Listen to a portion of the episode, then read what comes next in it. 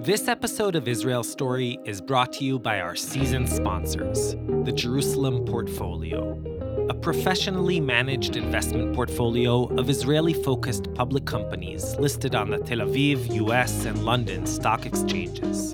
Visit mystakeInisrael.com to learn more about how you can invest in the Israeli innovation, creativity, and vision that made the desert bloom. There's no better gift or investment than owning a small piece of the Israeli economy.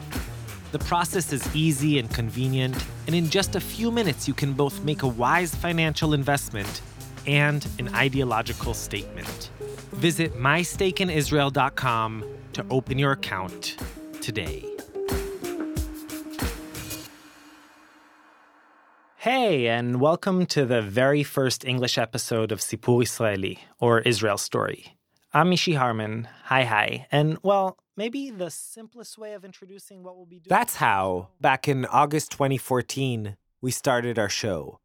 It was the first episode of Israel Story, and as some of you might recall, we reached out to Ira Glass, the host of This American Life. I said to you, like, oh, are you the Israelis who are ripping off our show? I had heard about you. and is that how you felt that we were the Israelis that were ripping off your show? Well, it isn't a question of how I feel. That's just a statement of fact. You are the Israelis who are ripping off our show. And as such, I asked him for some guidance. So, Ira, we're pretty new at this whole radio um, world. Any any advice for us starting off? oh my goodness. I think the only advice I would have is just try to sound like you're calm even when you're not. I feel like for me, that's a constant battle of trying to sound like I know what I'm talking about and I'm not freaking out because we're close to deadline and I don't know if things are going to work. And that, that seems important. So, taking Ira's advice to heart, I bought one of those red Keep Calm and Carry On posters and put it up on the wall next to my desk. And do, do I sound calm to you? you did until you laughed there at the end of that sentence. Oh, okay, good to know not to be self conscious or anything. Honestly, like I don't even know if I want to give you the advice not to be self conscious because I'm hugely self conscious, and uh, you know what can you do about that? Are you actually asking for advice? Because I feel like I, I, you know, it's it's. I don't know what advice I would give. I feel I feel like making the show like is so um hard still. It's hard to come up with stories. It's hard to make them work. Like like it hasn't gotten um it hasn't gotten easier. That didn't sound all that encouraging, to be honest. But we were determined and we had a lot of team spirit. What we didn't have, at least not at first, was any idea as to whether anyone would actually listen or be interested. But somehow, it didn't matter. We just worked around the clock. And even in that, it turned out, we were following in This American Life's footsteps you know, we just basically worked every minute that we were awake. I and the three people who I was doing it with. Like, like I really remember that. And I remember asking somebody who's on public radio here in the states who had an established show like how long is it going to be like this and he thought for a second he said five years and and that turned out to be pretty true ira and i had this conversation five and a half years ago and it's been a long unlikely journey ever since there have been many ups and downs, many sleepless nights, a lot of uncertainty, and a lot of joy. Wonderful people have joined our original team. And together we've tried to tell the story of a more nuanced Israel, a real one. Not the imaginary Israel people love or hate. An Israel in which we could recognize and celebrate the humanity of everyone. We worked nonstop, as Ira had warned us. Been extremely lucky and enjoyed the generosity and trust of many folks along the way. And here we are, today, releasing our 50th episode, which is also the final episode of our fourth season.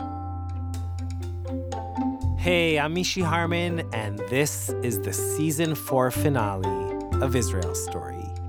Israel Story is brought to you by PRX and is produced together with Tablet Magazine. Our episode today keep calm and carry on.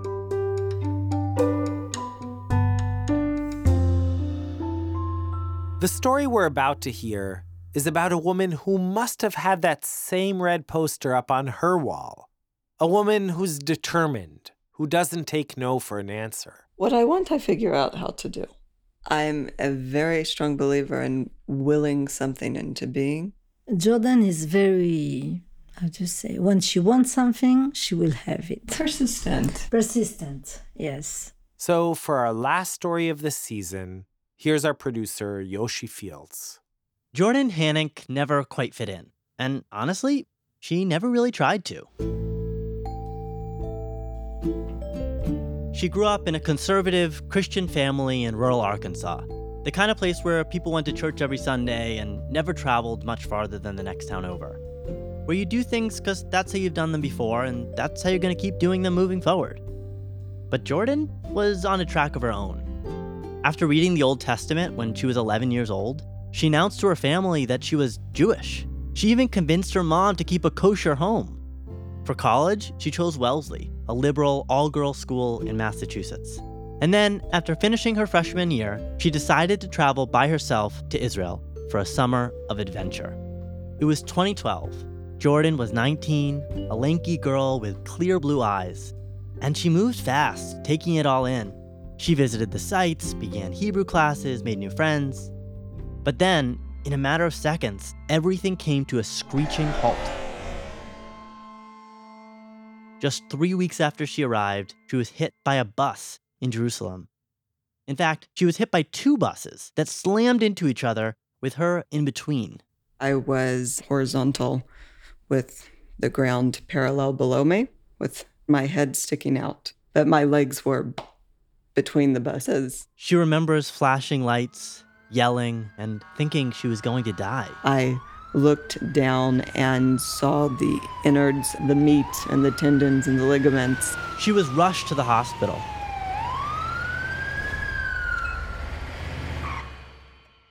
For weeks, she slipped in and out of consciousness and was wheeled in and out of surgery. Her pelvis was held together by a large metal brace. But for Jordan, there was something even worse than the physical pain. The second you enter the hospital, you lose all sense of autonomy. As somebody who is not very vulnerable and very independent in real life, to go into playing the role of a patient was very difficult because it was losing all of the parts of me that I felt were essential to me being me. Gone were the spontaneous meetups with friends, the new foods, and the excitement of discovering a new country. Instead, she was confined to her bed. All day long, doctors and nurses told her what to do.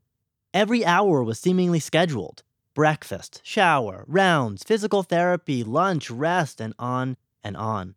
But even in this state, Jordan was not willing to give up her independence. I very much so felt tortured. I was trying to reduce my own pain. But as the hospital staff saw it, her resistance was slowing down her recovery, and her problematic attitude quickly earned her a bad reputation. She doesn't let nurses to take care of her. She has a very bad character. That is, until one person came into her life a nurse who would change everything. My name is Esther. Actually, Esther isn't her real name, just the one she asked us to use for this story.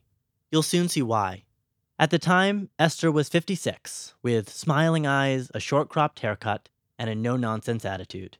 On the very first day she was assigned to Jordan, she walked in Hello, singing. Dolly. It's me, Dolly. and it was magic from the get go. There was something different about her that she was very um, upbeat. She has this very mischievous uh, smile. So I said, That's who I want to be my nurse. I knew that this is somebody that's going to be good for me. But that didn't mean that Jordan was suddenly going to follow orders. From the beginning, I knew that it was a challenge for me. And uh, I like it. Take the day Jordan was finally supposed to stand up for the first time since her accident.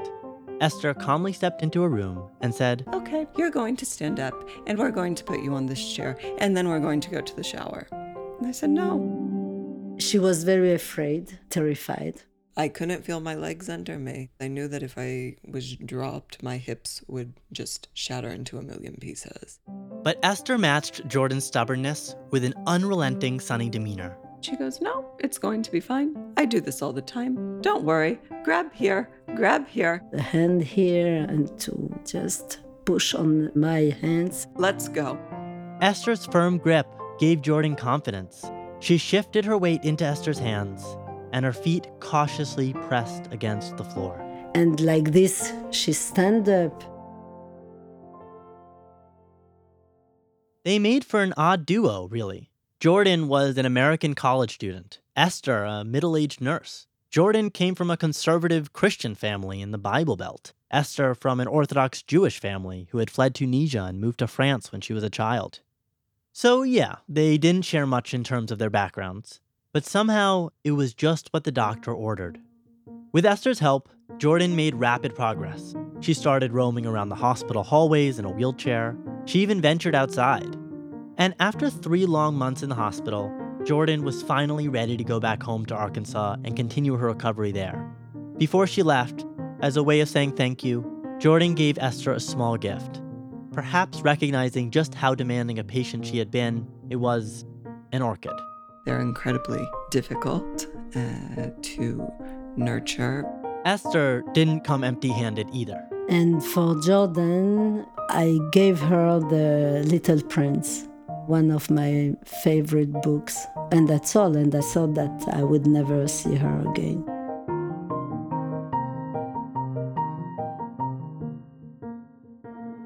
On September 30th, 2012, Jordan left the hospital. Esther had done her job. It seemed like this would be where their paths would part.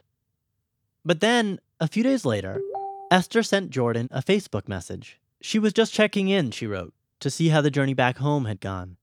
This wasn't all that unusual. Even though it wasn't something the hospital necessarily recommended that nurses do, Esther had kept up with other patients as well. Jordan replied and shared some updates about her rehab. She was incredibly bored, she said. So Esther sent her some French movie recommendations to keep her mind off things. Non, j'ai essayé les deux. J'ai je sortais avec des garçons, des filles, et puis je me suis rendu compte que je préférais les filles. Ça, c'est sûr. And so they went back and forth. Over the next few months, they started chatting more and more. At first, about the recovery or the other people in the ward. Jordan sent Esther a video of her walking for the first time without support. Esther cried when she saw it. And then gradually they moved on to other topics. Esther told Jordan about the places she had traveled to and her large Tunisian family. Jordan shared tales of Arkansas and, once she returned to college, of her studies. Soon, they became friends. And as this went on, Jordan started to feel as if, at least for her, it was more than just friendship. I had this sensation of being a whirling dervish, just totally mesmerized by this one thing and kind of dizzy, but not in a sickening way, in a very um, entranced way. Though she'd never quite felt this way before, she knew what it meant. I was in love with her. Like so many people these days, Jordan fell in love online. But unlike most, it was with her nurse, a woman 37 years older than her, who, as if all that wasn't complicated enough, lived halfway across the world. And on top of everything else, Jordan didn't even know if Esther was interested in women. But she had a feeling that Esther was, just maybe, flirting with her. So she scoured their chat history, looking for hidden clues. She took note of her movie recommendations, All lesbian movies, just, you know, casually. Like, is that the only type of movie you watch? of her suggestive art references, Whenever you bring up O'Keeffe, where are you going from there? And reread the seemingly more intimate texts. I am falling asleep. I would like to stay all the night speaking with you.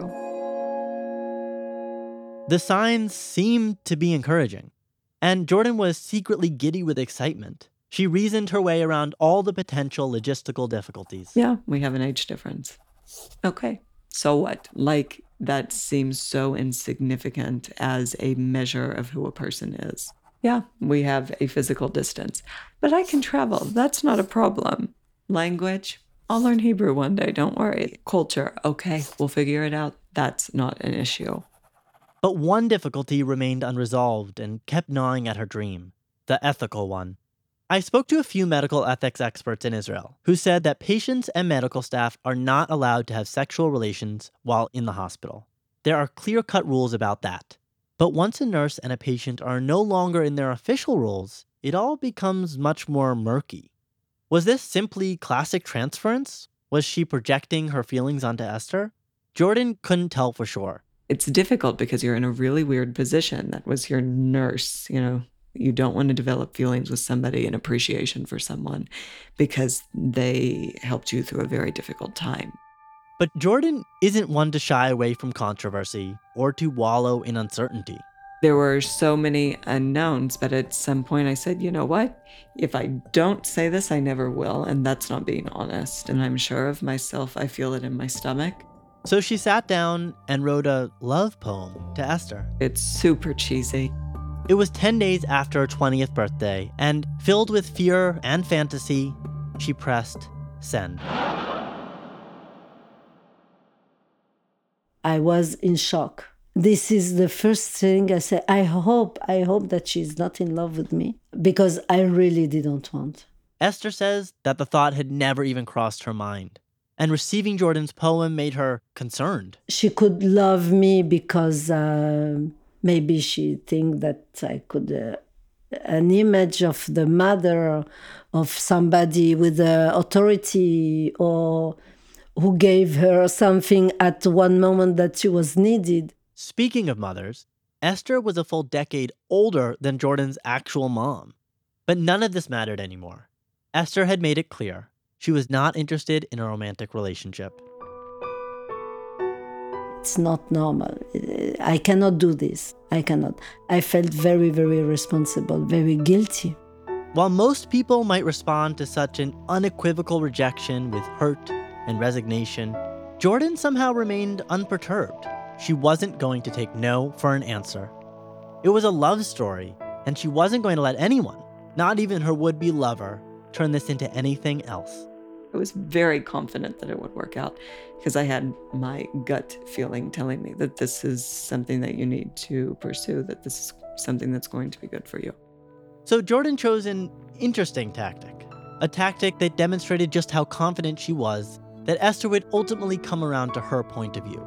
She didn't bother trying to convince Esther, she didn't make any demands. Instead, she essentially ignored Esther's rejection altogether. Over the next few months, she just kept on texting her, and Esther would text back. To be fair, Esther wasn't exactly pushing Jordan away. They had formed a close friendship, a friendship Esther didn't want to give up, and she hoped that just continuing the conversation could get it back to its previous path. She will forget, like I didn't take serious. But despite what she thought was right, Esther was beginning to feel some desire towards Jordan. She was hesitant to admit it, so she reminded herself, time and again, that Jordan was just a young girl and lived far, far away. But she wasn't far for long. A few months later, Jordan told Esther that she was coming to Israel.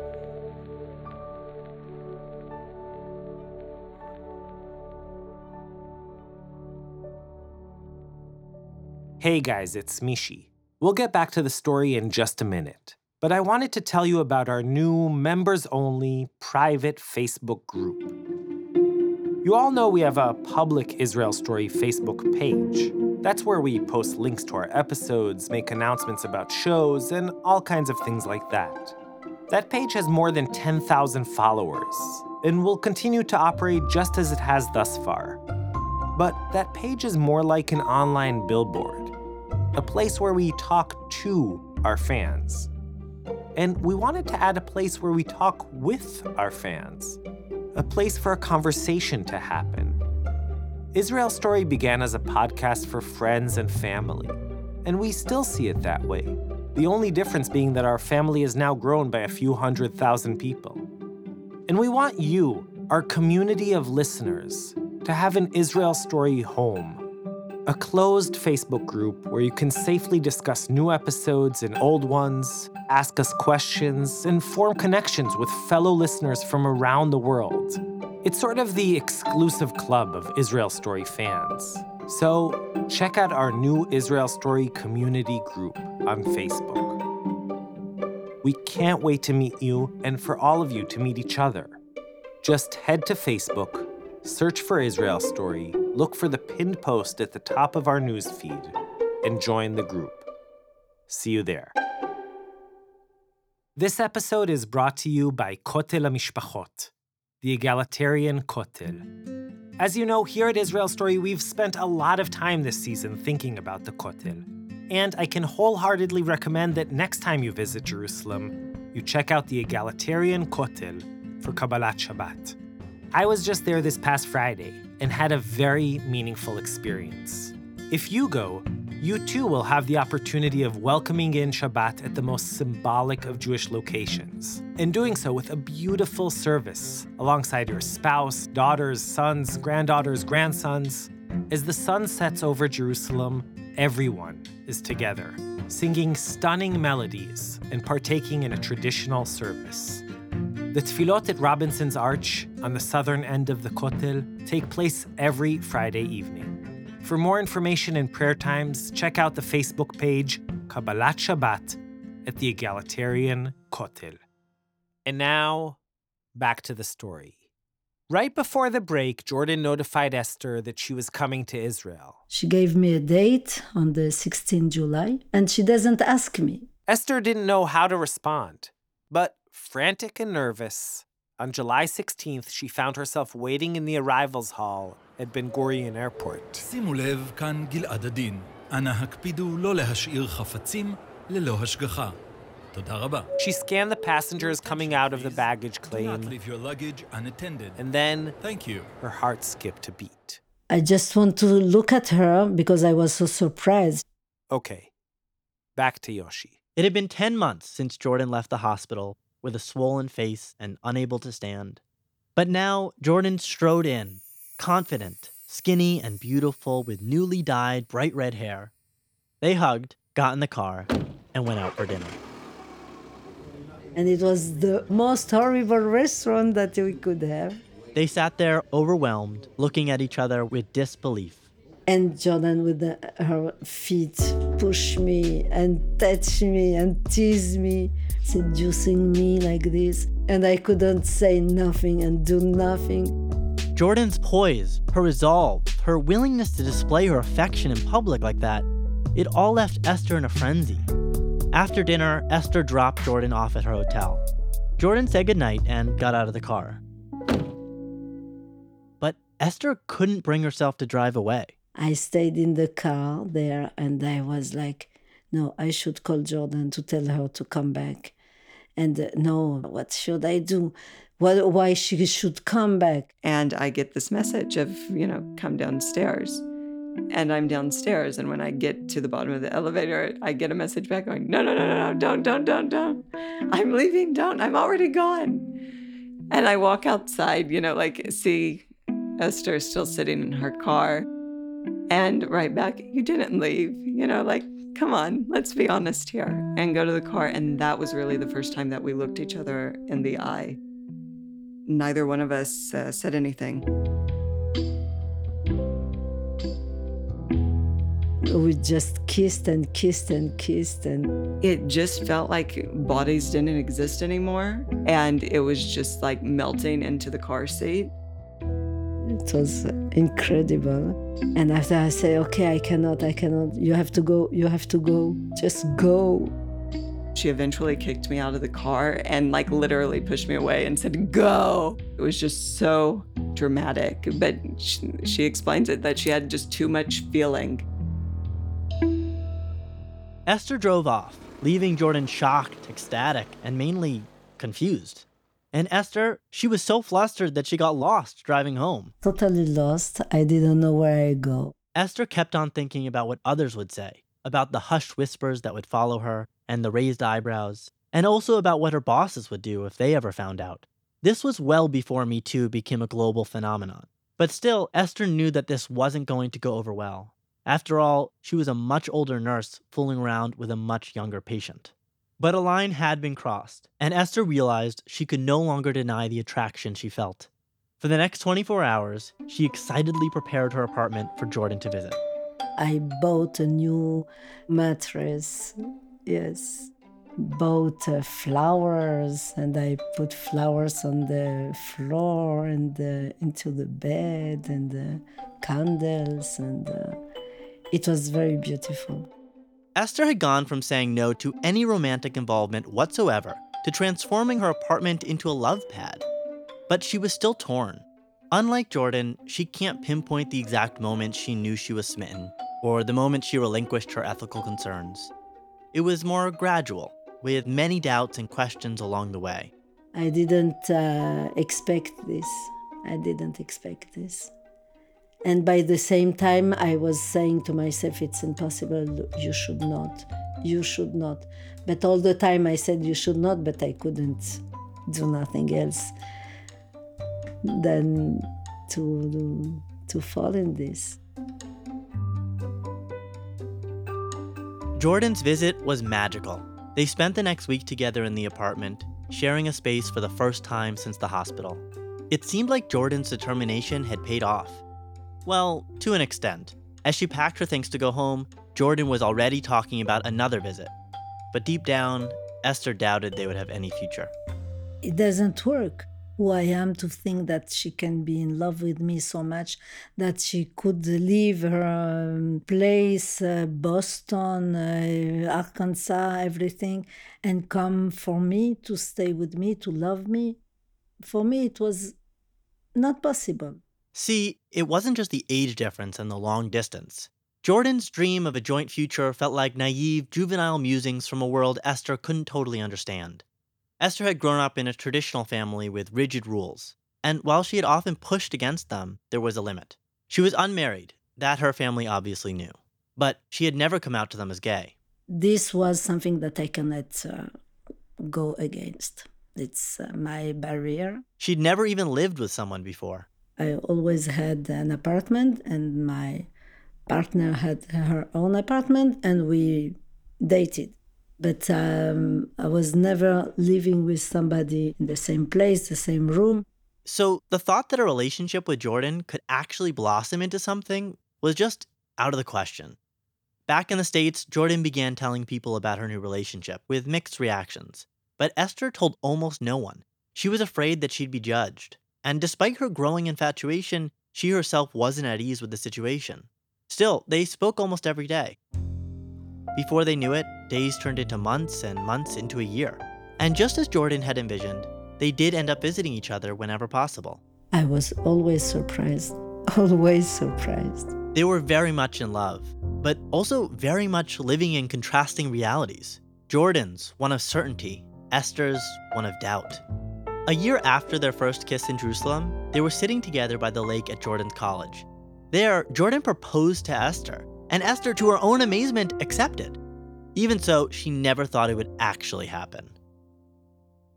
The closer they grew, the more apparent their age difference became. No matter how much Jordan liked talking about age being just a construct and teasing Esther about how immature she was, they couldn't escape the indisputable fact that when Jordan reaches Esther's age, Esther will be almost a 100. While death isn't something people often think about at the beginning of a relationship, for this couple, it was hard to ignore. Of course, I think about it and I'll be devastated. I think anybody that looks at losing their partner is devastated about it. It'll be painful if it happens tomorrow. It'll be painful if it happens in 60 years. So, I'm going to cry. But I think that you have to be appreciative of the time you do have. I know that I'll probably be the one that's left alone. I just take each day as it comes because, you know, the reality is I was hit by a bus when I was 19, and it could very well also be me. There's something infectious about Jordan's approach to life. She just wills things into existence. She keeps calm and carries on. A year after Jordan's proposal, Esther was invited to her niece's wedding in France. Her entire family was going to be there, and taking a page out of Jordan's book, she decided to seize the opportunity. She'd had enough of hiding such a big part of her life. It was time to come out. And I say, Jordan, you come with me. And she said, No, you are crazy. I say, No, you come with me. We go to Paris. The wedding was going to be in the middle of nowhere at some chateau. And if this goes south, we're going to be sleeping with the cows. But they went. Esther wore a silver tank top with a chain embellishment, and Jordan a black and gold sleeveless dress. Classy and very beautiful. And as they walked up to the castle, holding hands for all the family to see, everybody knew that she was my partner. Ironically, perhaps, it was now Jordan who was filled with anxiety. But Esther, despite some stares from bewildered aunts and cousins, felt a sense of calm. With Jordan, I feel very proud. I feel very happy, and I, I want to show this. I want people to know that I'm the most happiest woman in the world.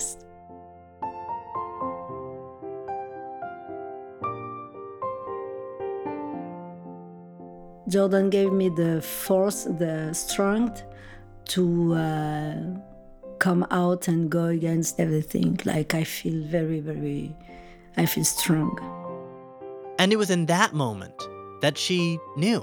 I wanted to get married with Jordan. It was the first time that I felt inside myself that this emotion that uh, would uh, would be very, it would be good for me it would be it was exciting back in the hospital esther had shown jordan how to stand up now it was jordan who had shown esther how to stand tall you want uh, omelette how are you making the omelette huh how are you making It's been over four years since esther came out to her family you put a little mayonnaise Yes. No, but you make by with mayonnaise. I make with yogurt. But it's not good. Jordan has, in the meantime, graduated college, and they now share a cozy apartment in Jerusalem. They've come a long way from the hospital room where they first met, but the ghosts of the past still remain. While they tell their story with the same lightheartedness as the next couple, there's also a certain guardedness, a lingering sense of an original sin, of a relationship born of a place it shouldn't have. Esther, remember, still doesn't want her real name out there. I very often ask myself how it happened, why it happened, what was the um, trigger. You know, I hate this question. And if I were in your shoes, I would ask the exact same question because we want to understand what makes something work. But does anybody really know why they fall in love with someone? or how they fall in love with someone? And does that experience of why and how in any way discredit that there's a huge amount of love that's here? So you're you have your results. I can say thanks God that I met Jordan. I'm sorry that it's in this kind of circumstances, but at the same time, uh, I know that I would never meet her אחרת, another way. Jordan's bus accident was more than seven years ago now. Life has, in every way, moved on. Proudly displayed on their shelf in their living room in Jerusalem are a single orchid and a copy of The Little Prince, the gifts they gave each other when Jordan left the hospital and they thought they would never see each other again. Their love has bridged continents, cultures, and social conventions, it guided them through a heroic recovery and sustained them as they started a new life together. And just as it has since the very beginning, the seesawing of their relationship continues. Esther still cycles between doubt, self assuredness, overwhelming love, and concern. She questions herself, Jordan's feelings, and the ethics of their relationship. Incessant doubt can be kryptonite to a relationship, but not this one. While Jordan's unwavering certainty may at times appear to be naive or even arrogant, it was also the only thing that could keep this relationship afloat. How can you continue to stay with me? oh, this I have answers for. And whenever these doubts arise, Jordan is there with clear and comforting answers. You're the kindest person I know. You have this incredible ability to do things that you think that you can't do that you love me so much, that you still talk about the same movies with me years later. You want me to keep going? we can be here all night. We can be here until next week. Only? Oh, next year.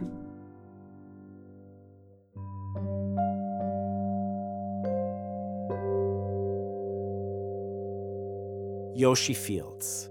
Zev Levi scored the piece with music from Blue Dot Sessions. Thanks to Judah Kaufman for editorial help.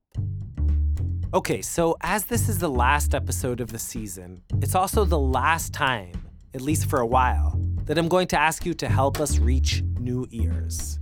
I'm not totally sure how the algorithm works, but the bottom line is that the more ratings and reviews we have, the more visible we become. It has totally worked this season, and we've nearly tripled our monthly audience.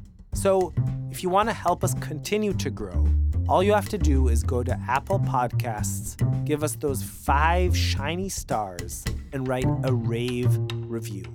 It's that easy, and it really does work.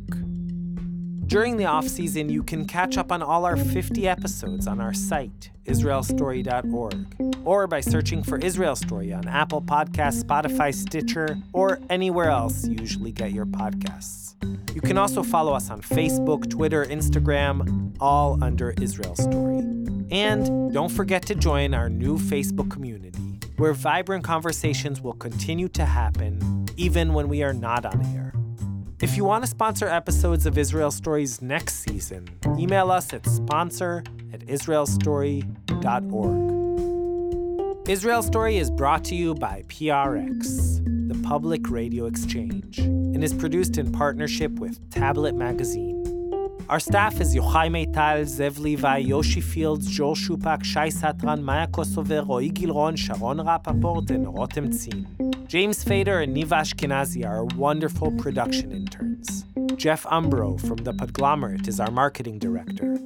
Adam Milliner and Sela Weisblum mix the episode.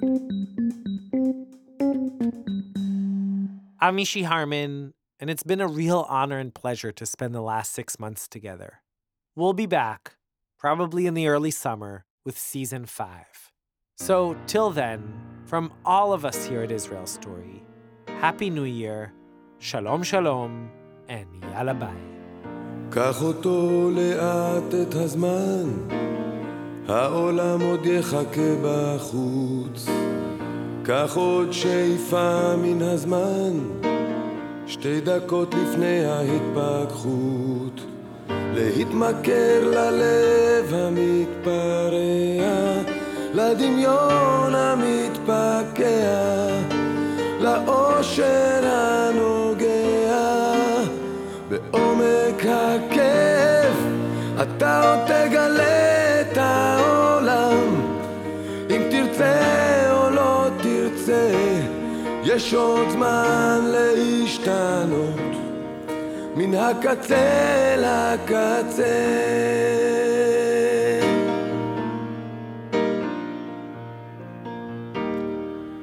אם האהבה כאבה לך אתמול, אולי מחר היא לא תכאב. אם עוד הדמעות זולגות בלי קול, בסופן אולי חיוך רחב. להתמכר ללב המתפרע, לדמיון המתפקע, לאושר הנוגע. בעומק הכאב אתה עוד תגלה את העולם אם תרצה או לא תרצה יש עוד זמן להשתנות מן הקצה לקצה אתה עוד תגלה את העולם. אם תרצה או לא תרצה יש עוד זמן להשתנות. מן הקצה לקצה.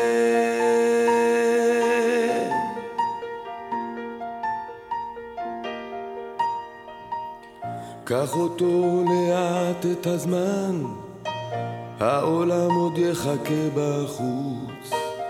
קח עוד שאיפה מן הזמן, שתי דקות לפני ההתפכחות. אתה עוד תגלה את העולם, אם תרצה או לא תרצה, יש עוד זמן להשתנות, מן הקצה לקצה.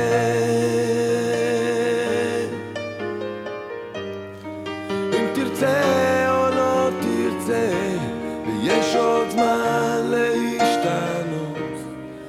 מן הקצה לקצה